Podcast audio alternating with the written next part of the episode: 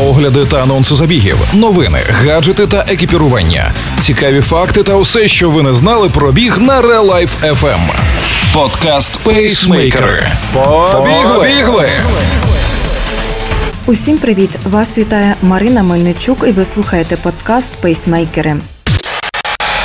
Пейсмейкери на Real Life FM. На бостонському марафоні просили не цілувати незнайомців. Кращому британцеві в Лондоні допоміг Кіпчоги. Триває сезон World Marathon Majors. Один з них, а це марафон в Бостоні, завжди проходить по понеділках. І незважаючи на те, що вперше в історії найстаріший марафон був перенесений, день тижня залишився колишнім. Зміна дати стала не єдиним нововведенням бостонського марафону 2021. Щоб уникнути скупчення людей, старти відбувалися хвилями з 9 години ранку до 11.24. Елітна група вийшла на дистанцію ще раніше о 8.37 чоловіки і о 8.45 жінки. Крім звичних уже вимог про носіння масок і тестування на ковід, учасникам бостонського марафону була адресована ще одна цікава рекомендація: не цілувати незнайомих людей по маршруту. Це пов'язано зі знаменитим тунелем криків у Елслі. Приблизно на 21-му кілометрі гучними криками підбадьорюють і намагаються поцілувати бігунів студентки жіночого коледжу у Ця традиція народилася практично одночасно з бостонським марафоном. Їй понад 120 років.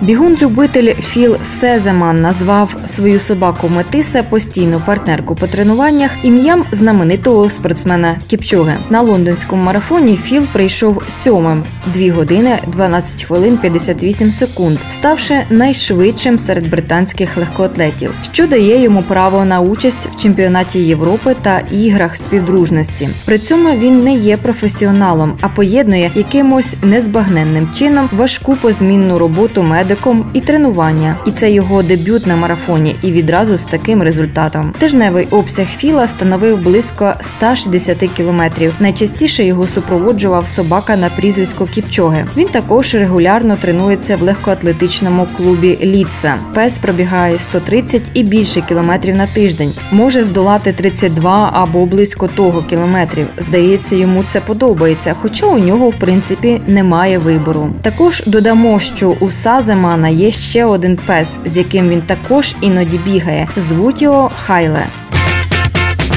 Ви слухали останні новини зі світу бігу, які підготувала Марина Мельничук. Пейсмейкери на Real Life FM.